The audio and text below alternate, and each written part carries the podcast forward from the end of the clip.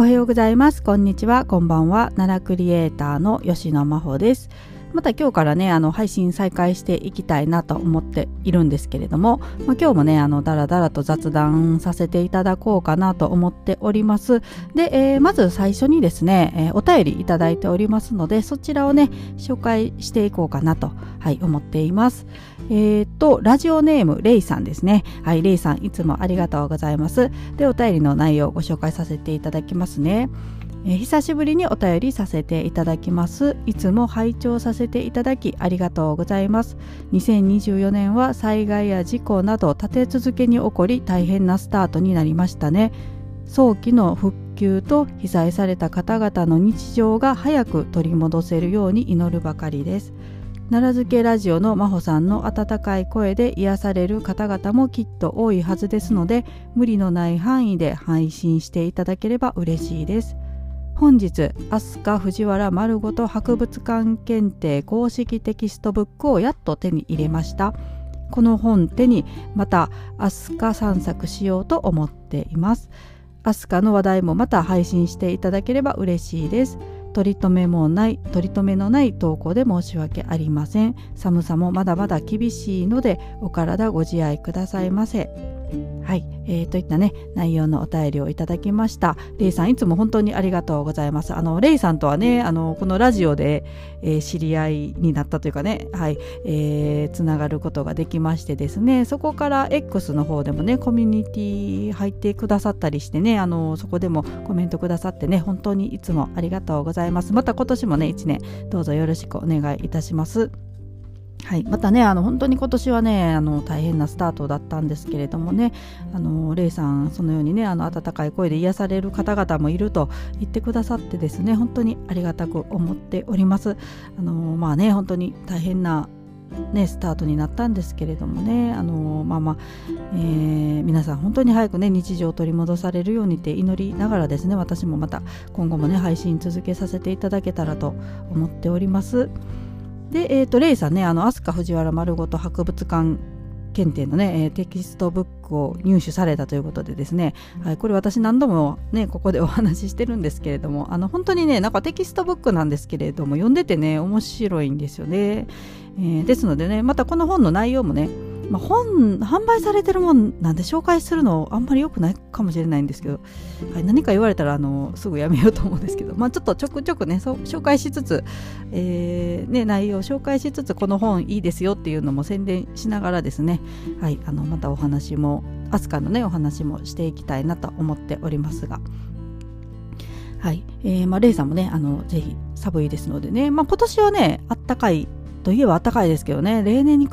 べれば暖かいですけどやっぱり1月ですのでね寒いですのでリーさんもどうかお体ねお気をつけてお過ごしください。はい今年も1年よろしくお願いいたします。はい、というわけで、えー、今日もね、えー、ちょっと雑談させていただこうと思うんですけど、あのできればね、アスカのお話もしたいなと思ってたんですけれども、ちょっと今日は、えー、しばらくね、また私実家に帰ってました。あのどんだけ帰るんやって感じですけども、えーと、これもね、あの前にお話ししてるとは思うんですけれども、あの1月4日なんですけれどもね、あの私の、まあ、実家の家族とあとおばがいるんですけどそのおばの家族とでねお食事会があったんですよね。で、えー、おばからね電話がかかってきまして、まあ、私が当然ねあの実家の方へ正月は帰ってると思ってたみたいで、えー、4日来るんやなみたいな感じで電話かかってきたんですよ。で、えー、私今あの愛知の方いるから4日は多分行かないと思うみたいな話したらええー、みたいな 感じの反応だったんですよ。でまあまあ、うん、そうだなと思ってねちょっとまあお正月明けて、えー、顔見ようと思ってね4日から帰ったんですよ。456と帰りましたね。はい、で私まあ実家がねうどん屋なんですけれどもあの4日まで休みだったんですよ。で5日から始めるっていうことで、まあ、5日と6日はお店のね、えー、手伝いをしてきました。はい。えー、ですね。そんな感じでね奈良に帰ってたんですけどまああのー、本当にお食事会行ってお店の手伝いしたんでね全然奈良のどっか行ったとかはないんですけれどもまあその中で、えーまあ、行ったというかね唯一あの、ちょっとお店以外でねあのお食事とお店以外で行った場所がありましてそれがねあの吉野町のね吉野町中央公民館というところなんですよ。でまあうちの実家のね店から車で15分ぐらいかな。はいまあ、そんなに遠くないんですけれどもねあのそちら行ったんですけどこれなぜかと言いますとですね、えー、生駒あさみさんがねえっとこれ1月の5日かに投稿されてたんですけれどもあの奈良県の姿っていうね冊子があるんですよ。でこれあの無料でね配布されてるものなんですけれども、まあ、グラフと解説で見る統計ガイドということでねあの、まあ、今の奈良県の姿がいろんな数値でこう見ることができるっていうねあの人口とか、えーまあ、いろいろ いろいろあるんですけれどもねそれがあのすごく面白いずっと読んでしまうということを投稿されてたんですよ。ではこれいいなと思って私もあの欲しいなと思って、えー、引用でねリポストしたんですけれども、えー、その後ねあのこの奈良県の姿ってどこで入手できるのかなと思って私私ネットで調べてみたらですね、えまずねあの、まあ、ウェブ版がねあったんですよ。あのだからまあ、本ねあの実際に手に入れてなくてもネットでねそういう情報公開されてます。はい、これまあ私のこの配信の概要欄にねあのリンク貼っておきますので気になる方は見てみてください。で今ちょっとそのねページ見てみてるんですけど、とねこれね冊子が2つ作られてまして冊子というかまあ本になってる分厚いやつとねあとパンフレットみたいな薄いやつ、えー、2つ出てましてですねそのうちのまあパンフレットの方ね、えー、ごめんなさい、えー、薄い方ね、そっちはあの概要版ということでね、大まかにまとめられてるんです。で、冊子の方は結構詳しく書かれてるって感じですね。で、中にはね、まあ、人口と世帯とか経済産業とかね、あと文化とか健康、医療、スポーツ関係とか福祉とか、えーそういうねあのデータがバーッとまとめられてたり他にももういっぱいあるんですけれどもねあの交通事故とか犯罪とかね、えー、財政とかいろいろとあります。でまあ奈良県のシンボルとかね奈良県の市町村のデータとか、えー、そういったものもまとめられたものになってます。まあ今のね奈良県の姿っていうのがどういうものかっていうのがデータ化された冊子ですね。はい、でまあこれウェブ版あるから、まあ、それでもいいかなと思ったんですけど、まあ、できればね実際の実物あったら欲しいなと思ってですね調べたらこれはえっ、ー、と,、えーと、県統合分析課っていうのがねあの奈良市の本庁の4階にあるみたいなんです。そこか、えーと、奈良の、えー、県民お役立ちコーナーっていうのがね県内の6か所あるんですね。各地に6か所あってそちらで配布されてるっていうのをネットで見つけました。でえっ、ー、と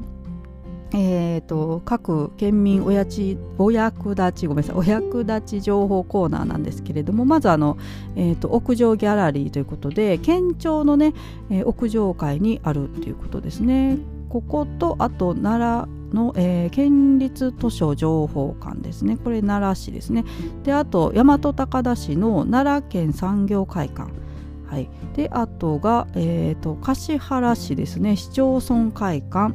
で同じく橿原市の橿原総合庁舎、えー、旧耳なし高校跡ということですけれどもね。と、えー、あとですね吉野町の吉野中央公民館とこちらで、えー、配布がされてるっていうのをねネットで見つけましたので、まあ、私吉野の中央公民館だったらあ今近くだから行けるなと思って、えー、朝からねあのお店行く前に行ってきたんですよ。9時オープンですね。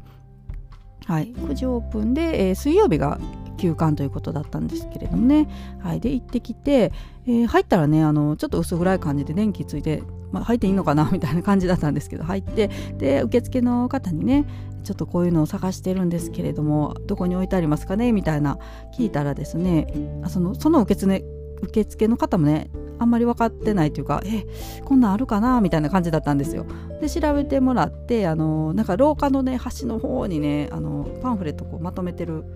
え棚みたいなのがあったんですよ。はい。でそこにそこでこう2人でね その方と探してたらあのー、置いてあったんですけど、え2022年版だったんですよね。はい。ですのでまあね、えー去年その前ですよね、えー、それしか置いてなかったんですけれどもまあえー、あったということでねちょっと見させ見させていただいてたんですけれどもこれまああの一応ね無料配布になってる無料配布してるっていう情報だったんですけど、まあ、そこのあのね、おられた担当者の方曰くですねこれ持って帰ってもらっていいのか分かんないんですって話だったんですよ、まあ、ネットに配布って書いてあるから多分いいとは思うんですけどその方はちょっと判断できないってことだったんですが、えー、簡易版のね薄いあのパンフレットの方はいっぱいあるから多分大丈夫だと思いますということでそれをもらって帰ったんですけどね。ちょっと分厚い本の方は分からないということでまあ多分あの上の方がその時来られてなかったみたいでねちょっと確認が取れないですって話でそれはいただけなかったんですけれどもまああのでもねいただいても2022年版だしまあねネット上に情報自体出てるのでいいかと思って私もねあのパンフレットの方だけねもらって帰りました。はい、これちょっと気になる方はねあのぜひネットでも見られますしあの実際にね配布もされてるということなのでね、はい、チェックしていただけたらと思いますがどんなのが面白いですかね。私もこれちょっとチラチラ見ててね結構面白いなと思ったんですけれどもね。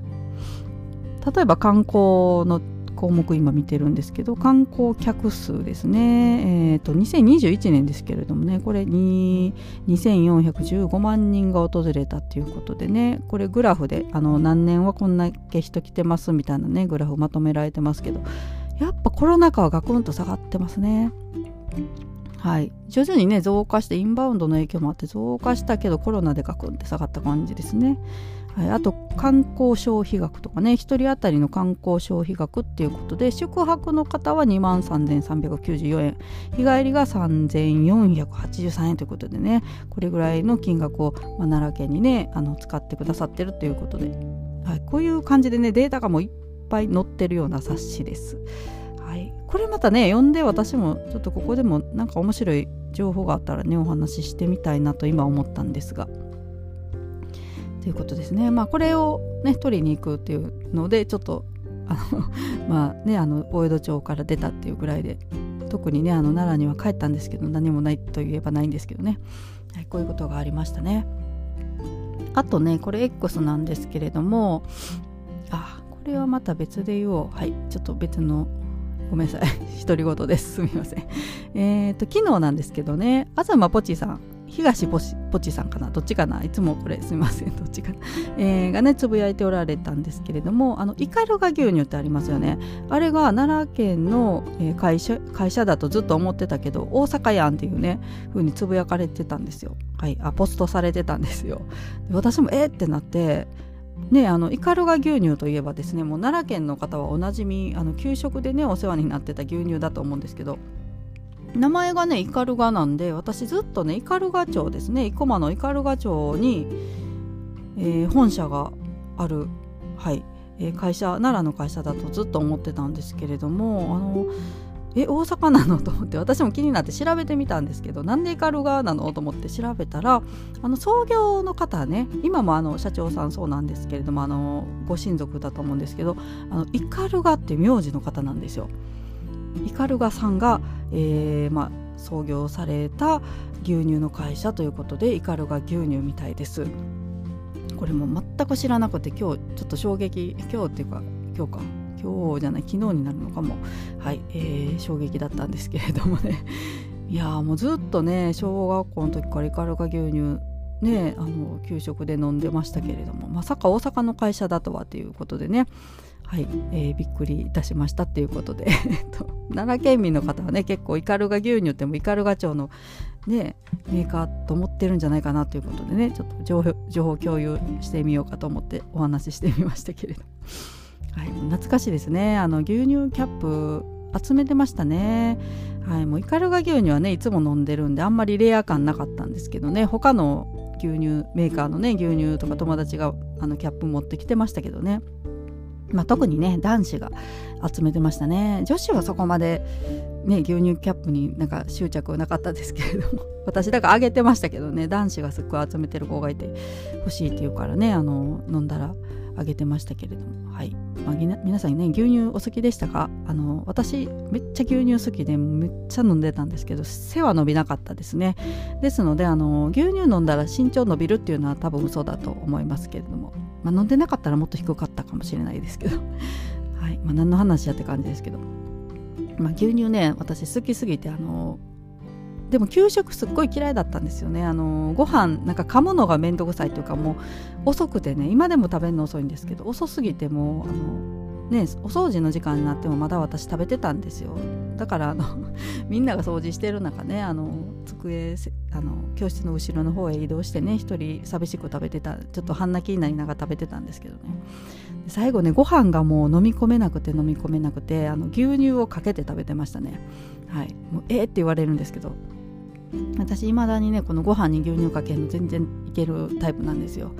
はい。というわけですいません。話だいぶそれちゃいましたけれどもね。えー、というわけで今日からまたあの再開ねしていこうと思っておりますのでどうぞ今後ともよろしくお願いいたします、えー、今日も最後まで聞いてくださってありがとうございました。それではまたさようなら。